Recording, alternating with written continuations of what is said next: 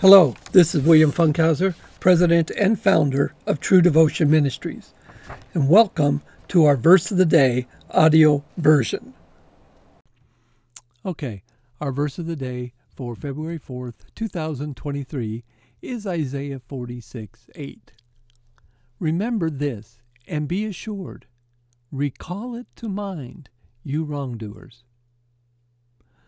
As we read in our focus verse, God is calling his people, Israel, to remember something which he reminds them of in the first seven verses of this chapter.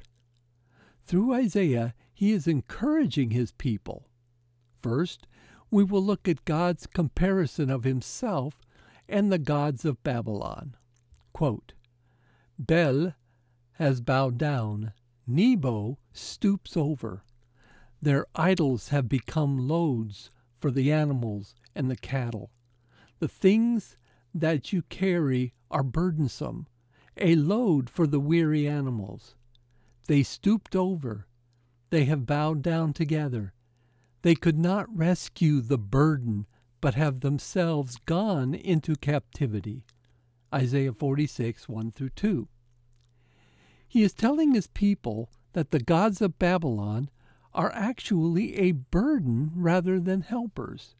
Instead of these false gods rescuing them from their burdens, they become, they become a part of the burdens of the people. Then God tells them he has never been a burden to them, but actually has carried them. Quote, Listen to me, house of Jacob, and all the remnant of the house of Israel. You who have been carried by me from birth and have been carried from the womb, even to your old age, I will be the same. And even to your graying years, I will carry you. I have done it, and I will bear you. And I care, and I will carry you, and I will save you. Isaiah 46, 3 through 4.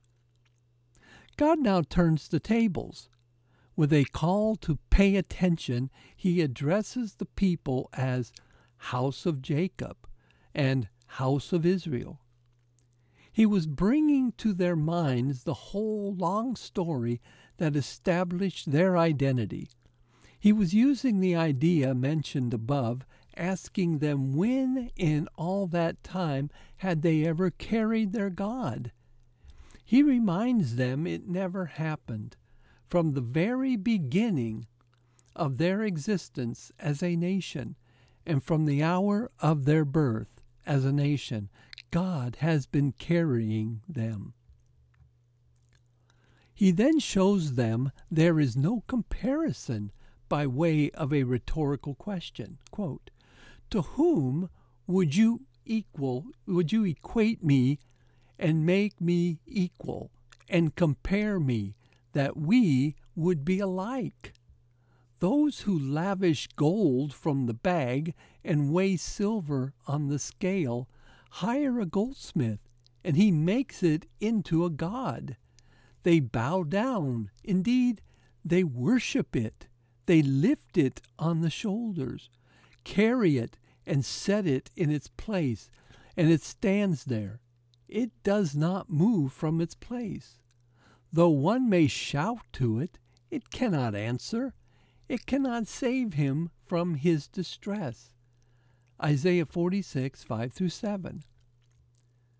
The only logical conclusion of this contrast between God and the false gods is that there is no comparison between God and the false gods. To which of the idol gods can the Lord be compared? Absolutely none. They are the creation of humans and are subject to all the limitations of time and space. He is the creator of humans and all else and is limited by nothing. Now, we come to our focus verse. Quote, Remember this and be assured. Recall it to your mind, you wrongdoers. Isaiah 49 8. And what are we to remember? quote, Remember the former things long past, for I am God, and there is no other. I am God, and there is no one like me, declaring the end from the beginning, and from ancient times things which have not been done, saying, My plan will be established, and I will accomplish all my good pleasure. Isaiah 46, 9 through 10. The main point is that God's people must remember this about the Lord that He knows the end from the beginning and is in control over all things. When we remember this, we will show ourselves to be ones who trust God no matter what. We can have a tremendous courage in our God when we understand and remember who He is and what He does. In closing, we read in the last two verses of chapter 46 quote, Listen to me, you stubborn minded, who are far from righteousness. I bring near my righteousness. It is not far off, and my salvation will not delay. And I will grant salvation in Zion, and my glory for Israel. Isaiah 46, 12 through 13. These two verses represent a call to accept that God can and will deliver his people.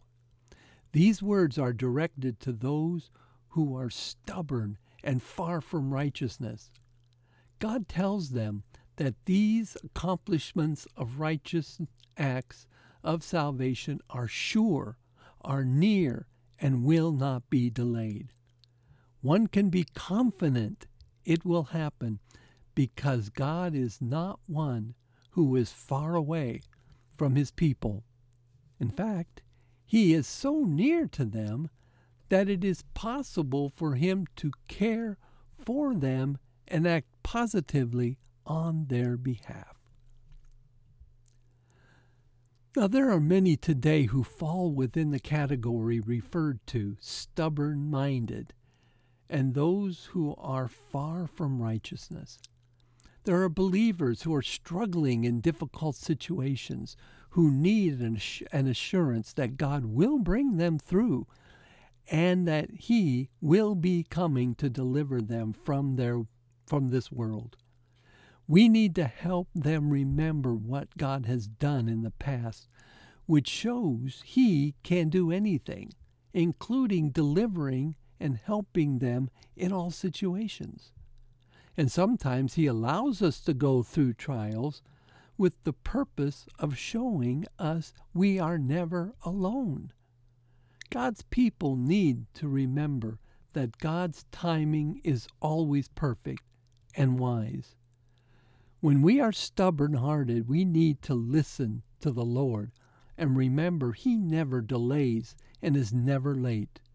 God always has his deliverer and always knows exactly when to bring his deliverance. I hope you enjoyed our verse of the day and were blessed by God's Word.